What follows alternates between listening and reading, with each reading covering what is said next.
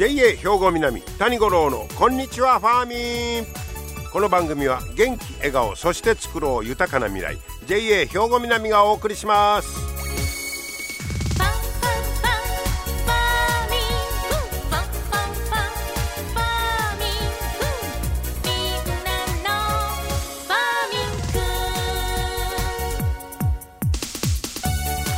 こんにちは谷五郎ですお元気でお過ごしでしょうか、えー、今日はね七十二校で小雨時々降るという日なんだそうですけどえ小雨ってあの小さな雨と普通書いて小雨ですけど今日の言うてるこの小雨はそういう小雨じゃありません、えー、実はね、え、四季折々に降る通り雨。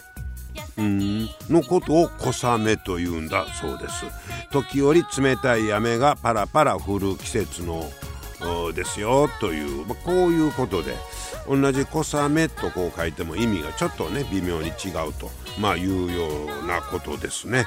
まあそれにしてもまあ紅葉シーズンねこれからですしこれからやっぱ行楽で、えー、ね野山へ出かけたりまた農作物収穫のシーズンでもありますし、えー、まあ、草刈りもせないかんしねいうことで外へ出かける機会が増えてくるかと思うんですがこの間日本農業新聞に、えー、これから野山へ出かける機会増えますけどだからこそ気ぃつけやというのが出てました。何に気ぃつけんのか。スズメバチにマムシにマダニやて。もうこんなん聞いただけでもそっとしそうやわ。苦手やわ。これ3つとも好きなんおれへん。誰もおれへんと思うねんけど。これなんか怖いよね。でも一番意外やったんがマダニってマダニってそんな怖いんかな思うんだけど。えー、これねマダニでもね亡くなった方の事例が出てましたで、えー、広島県で6月に農作業中に噛まれた80代の男性が死亡した。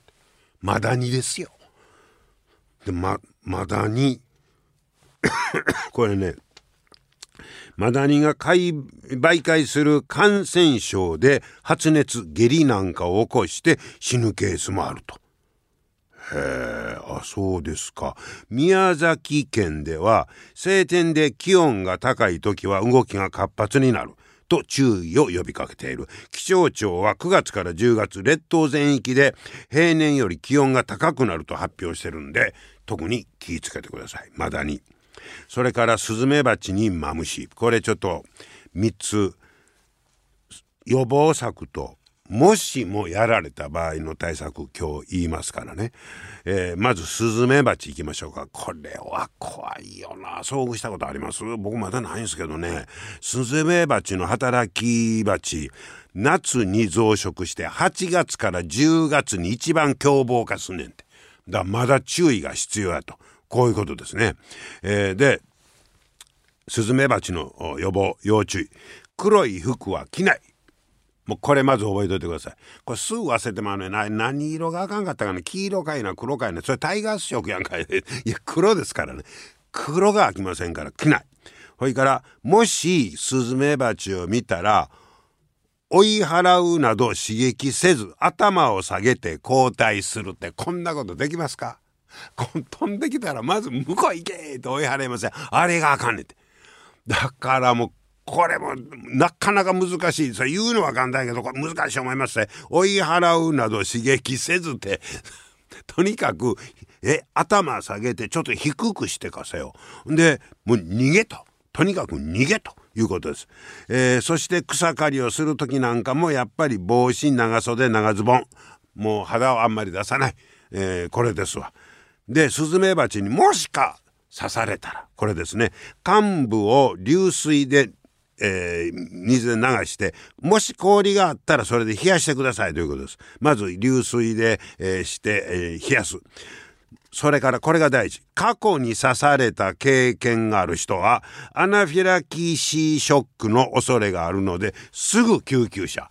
これあのスズメバチはその1回刺された経験がある場合はこのアナフィラキシーショックで死亡するケースが結構あるみたいですから、えーこれ急激なアレルギー反応ということですからもうとにかくもうその自分で分かってはると思うから、えー、過去あるな思ったらもう救急車を呼ぶとこういうことです。はいえー、それから、えー、さっき言うたマダニですけどこれね予防策ではね耳を覆う帽子をかぶんねんて。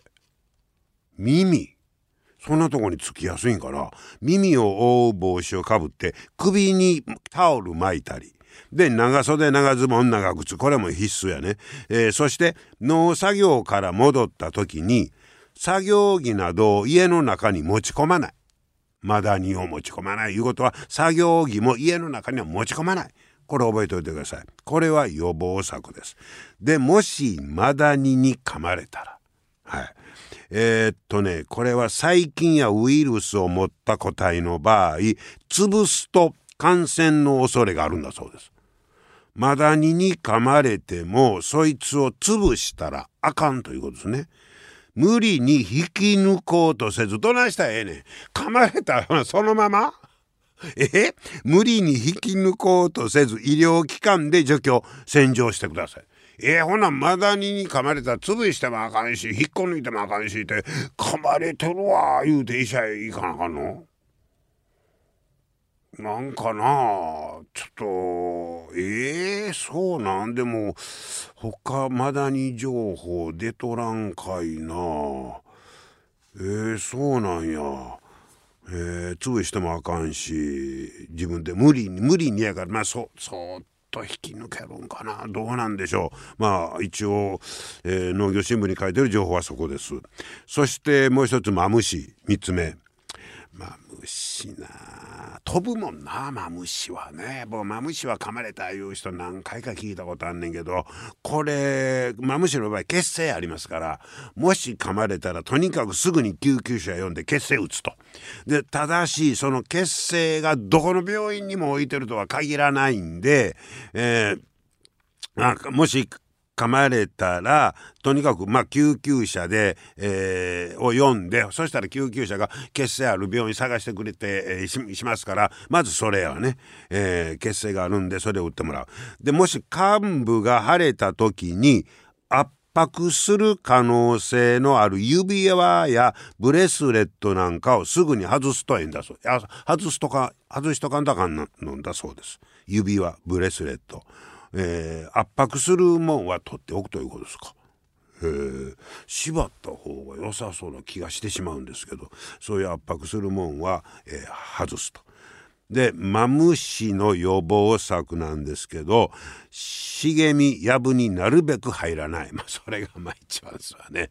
えーえー、でまあ向こうもまあ言うたらねそれびっくりするわけやからね、えー、そしてここも一緒やね。もう全身を覆うように靴長ズボン着用、えー、そしてマムシ遭遇したら逃げるやて。もう変にどうしようああしようこうしようじゃなくあおるなみたいに逃げる。逃げるということですね、えー、まあピョンとね飛んでくんねとか言って。でようあの僕が聞いたのは夏場に下駄昔やから下駄でなんか藪に入ったとかその時にチクッとした思って見たら噛まれとったとか、えー、いう話も聞いたことありますから。まあそのもうそういう場所が入る時は長ズボン長靴ですわね。そして、えー、遭遇したら逃げる。はい、まあまあスズメバチはそんなもそうですけどもう逃げるに越したことはないということでしょうかね。えー、で、えー、マムシマムシの場合は血清がありますからね、えー、それを打ってもらうと、え、いうことが大事なようですね。まあ今年はねでも全体にやっぱり残暑が厳しいので蛇の活動がなかなか衰えない可能性があるって出てますわ。はい、ここもやっぱ暑さの影響も出てるみたいですからね。スズメバチマダニマムシくれぐれもまだまだ気をつけてください。皆様の元気生活を応援する JA 兵庫南。近畿最大級の農産物直売所虹色ファーミン。おすすめは JA 兵庫南エリアの新鮮な地元農産物。JA 兵庫南は新鮮で安全な農産物の供給。人との触れ合いを大切に地域社会への貢献。人農業自然が共生できる地域社会づくりに取り組んでいきます。皆様の元気生活を応援する JA 兵庫南。JA 兵庫南谷五郎のこんにちはファーミン。さあ今日はですね加古川営農経済センター、えー、ご紹介したいと思います。こちらの、えー、松田和弘センター長にお話を伺ってまいりました。松田さんこんにちは。こんにちは。今日はよろしくお願いします。よろしくお願いします、えー、今日は加古川営農経済センターにお邪魔しております。これあのちょうど放送流れる10月下旬言うたらもうドタバタして多分インタビューの時間も取れないと思うんですけど。ああそうですね。ね。農繁期稲刈りがちょうど終わったぐらいで、ね、なかなか忙しい時期になってると思います、はい、ということでそのちょっと前の、えータイミングでお時間いただいて今日はお話を伺いますが、えー、松田さんこの、まあ、経済センターの役割といいましょうか仕事の中身言うたら年間通じて主にどんなことになるんですか？そうですね、えーと、土作りの資材の、まあ、取りまとめやとか配送ですね、はいはい、それから水筒肥料の取りまとめやとか配送いうことになってきます、肥料や、まあ、農薬やら、ね。はい、その土作りに使う資材いうんかその肥料やとか農薬予約を取っててそうですね。で配達して。そうですね。でまあ言ったら大体年間スケジュールみたいなのが決まってるんです。そうですね。大体何月には土作り資材を行ってとか、はい、何月年明けの2月3月頃には水筒肥料を行ってとかいう、もう時期は決まってますね。ですね、はいなら、えー、っともう夏収穫済んだらその次はもう土作りそうですね、えー、土壌改良材やとか、はい、あの油分の配送の方になってきます。取りまとめ配送になってきますね。僕らこれよくあの土作りが大切でそういうのはよく聞くんですけど、はい、具体的にはこの土作りってどんなことをするんですか？やっぱり土作りの方もですね、はい、やっぱり化成肥料を毎年投入化成肥料ばかり投入しちゃうとですね、はい、やっぱり土も、まあ、スポンジに例えますとスポンジがだんだんへたってくるっていうかあだんだん劣化してくると水を吸わなくなってくるんですけど、はいはい、まあ、土も同じように化成肥料ばっかり入れちゃうと化学成分を吸わなくなってきてきまきますんで、はい、土壌改良剤のアズミンやとかアズミン、はい。えーと、腐食酸が高いんですけど腐食酸を入れることによって、まあ、化学成分ですね、えー、窒素リン酸カリを土の中で、えー、抱きやすく抱くっていうかその保持する力を持つ。土がね。そうですね、まあ堆肥のダンプで入れ10杯20杯入れるところを、まあ、アズミンの何袋かで済むっていうところになってきます。そうですね。堆肥やったらダンプで何倍も入れんとあかんところがああそういう安住みたいなやったら少ない量で。そうですね。腐食酸を高める効果が非常にありますね。これは土作りのは毎年やっていかんとあかんわけですか？そうですね。毎年やられた方が、うん、あのいいお米おいしいお米になると思います。はあ。でその作業が大体もう秋終わって刈り取り終わった後ぐらいから始まるそうですね。あの、まあ、冬場にかけて土作りの、はい、作業が始まってきます。なるほど、はい、でその次は、えーと、もう田植え。そうですね。まあ白かきして田植えいう感じになってきますけどね、はい、はい、もうなんかあれですか？あの年内にその来年のその稲作りなんかの計画というか実際が始まってるんですそうですね。今今まあ、8月なんです。8月の終わりなんですけど、はい、今ちょうど土作りの資材を、注文用紙をみんな農家組合さんの皆さんに配布しているところです。はい、ここで注文を取ってそうですね。すね、はい、11月頃から今度土作りの資材の配達や引き取りが始まってきますね。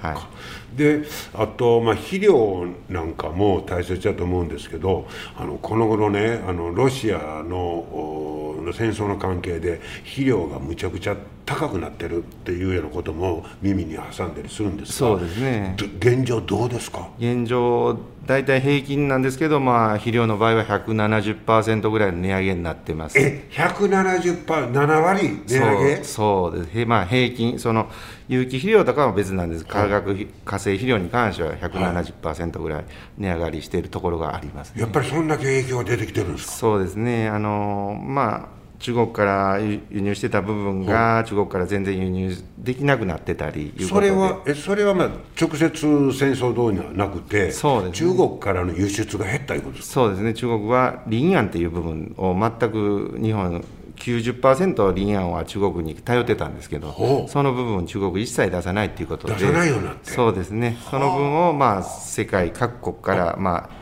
入れる努力を全農さんはしてるんですけど、やっぱりそうするとコスト高いうことになってきますんで。はは、はい、であの運賃いうか船便とかなんかでも値上がってる言いますよね。そうですね。まあその船のガソリン代というか燃料費自体も上がってますし、はいえー、そのやっぱり中国が船を取っちゃうんで、日本に船来てもらおうもと思ったらそれより高くあの運賃出さないと来てくれませんので、ね、なるほどなるほど。そんな絡みもあって、やっぱり材料費が高騰しているっていうのは、まあ、原因の一つですね。そうですか、はい、やっぱりこういうところに直接影響出てるんですね。そうですね。はあ。で、えーまあ、肥料、まあ、これも年間通じて予約を取って、はい、で配達をするそうですね。こういうことですね。農薬なんかも扱ってるそうですね。農薬も一緒、はい、同じように、はい、まあ注文書を回してですね、はい、あのまあ、予約いただいて、うん、でまあ、値段を安くして、うん、まあ、共同購入そうか。そうですねこれはまああの JA の大切な部分ですよね。ね仕事の一つですね。はい、はい、えー、みんなでまとめて購入することによって少しでも値段を安くしよう。うね、一人ではなかなか交渉力が少ないんで、はいはいはい、みんなでまとまってあの農業が代表して交渉して値段下げて、はい、まあ販売させてもらうということで、すね、農業の理念の一つですね。はい。はい、農薬なんかは影響はそんなに出てないんですか？そう今のところはあんまり値上げの幅は大きくまあ。若干、例年のことなんですけど、まあ、若干上がり下がりはありますけどね、その辺に肥料みたいに上がってるっていう現状じゃないですね。あそうですか、はい、まあ、しかしもう何もかもが値上げになる中で、そうですね、農家さんはね、非常に大変な時期っていうか。それは肥料が1.7倍上がったから、なすび1.7倍高に売りますいうわけになかなかそうですね、はい、そうですね、まあ、その部分は国がなんぼか補助の、まあ、7割補填っていうですか、まあ、あの実際、またその10月の終わりにはどういうふうなことになってるかはちょっと確実なところは出てきていると思うんですけど、はいはいはい、一応8月の終わりではあのまだ大まかな部分しか出てきてませんので国から県県からまた農協やとかいうふうな、うん、また詳しいことがずっと降りてくるんですけどね。なるほど、はい、そうですか、はい、えちょっと個人的な話も伺いますが松田さんは、はい、あの趣味とかあなんか持っとってですか？趣味はゴルフがはいバカな。いやいやよろしいですよ。もうだいぶ上達してるんですか？そうですね。まあまあゴルフは好きですね。ああそうですか。はい、あのコロナのあれの時はなかなか行きにくかったと思いますけど。いやまあそれでもゴルフ場は人いっぱいでしたけどね、うん、そうですか。練習場も若い子がね、うん、よそ行くとこないんでゴルフを始めたりとかして。まあ外やしね。そうですね、うん、まあ外屋外ですんでねスポーツがね、はいはい。はい、そうですか、ほなまああのちょっと時間ができたゴルフ行って。そうですね、えー、まあ気晴らしにね。はい、はい、えー、そしてまああのー、ちょうどこの放送は放送がまあこれされる頃が一番多分忙しいはい、そうですね、ね、はい、はい、またあの体調壊さんように、えー、元気に頑張っていただきたいと思います。すいませんどうもありがとうございます、はい、今日はいろいろと教えてもらいました。松田さんありがとうございました。ありがとうございました。すいませんはい、加古川営農経済センターの松田和弘センター長にお話を伺いました。まあ、あの、値上がりの季節や言いますけど、ちょっと聞いただけでもびっくりですわね。肥料がね、えー、170%、えー、値上がりやということで、まあ、そんな中で、えー、でもずっと毎年ね、あの、ものは作っていかなあかんわけでして、えー、やっぱこういう、あの、経済センターの取り組みなんか聞いてたら、年間そういうふうに回ってんねんなというのが改めてなんか分かってもきましたね。皆様の元気生活を応援する JA 兵庫南。近畿最大級の農産物直売所虹色ファーミン。おすすめは JA 兵庫南エリアの新鮮な地元農産物。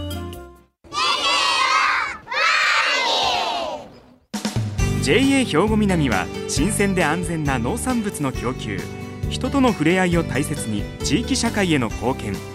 人農業自然が共生できる地域社会づくりに取り組んでいきます。皆様の元気生活を応援する JA 兵庫南。JA 兵庫南谷五郎のこんにちはファーミン。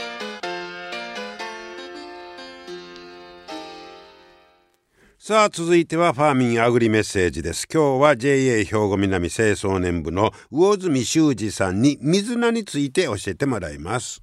魚住さん今日はよろしくお願いします。お願いします。今日は水菜について教えていただこういうことなんですが、はい。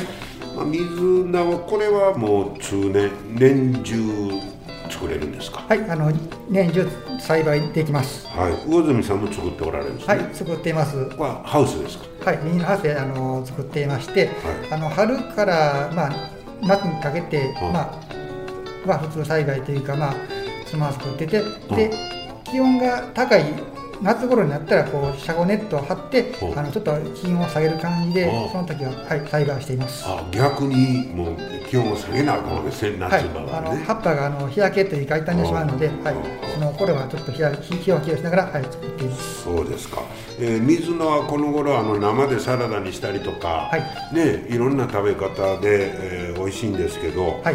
今日はなんかそんな水菜でもまた新しい品種が出てきてるんですって？はい、あの最近あのいろんな色があのついている野菜が多いんですけども、は水菜でもあの、まま、紫色の水菜が出てきてまして今、ちょっと写真にしてもらったんですけど、はい。軸がい紫、はい、はあなんか一見パッと見てほうれん草みたいな感じですけど、はい、ちょっとあの軸が太いんですけど、あのははいい、紫があの綺麗な感じで出ています。軸だけが紫。ですね、はい、葉っぱはグリーンでね。はい、ここれが新しい品種ですか？はい。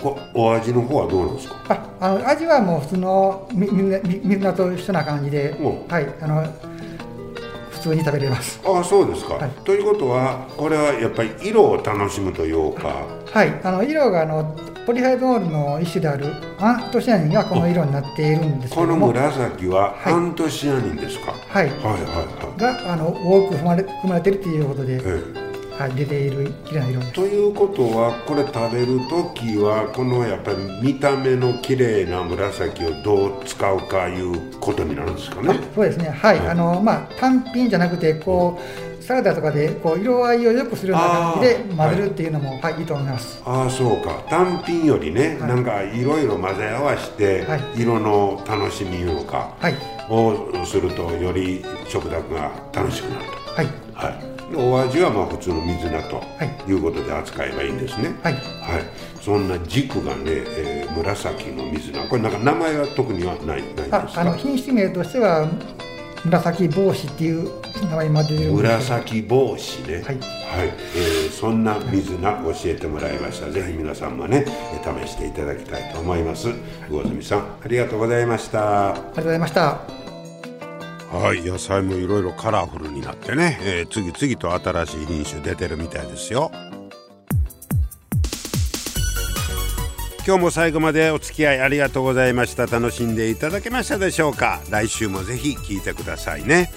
JA 兵庫南谷五郎のこんにちはファーミンこの番組は元気笑顔そして作ろう豊かな未来。JA 兵庫南がお送りしました。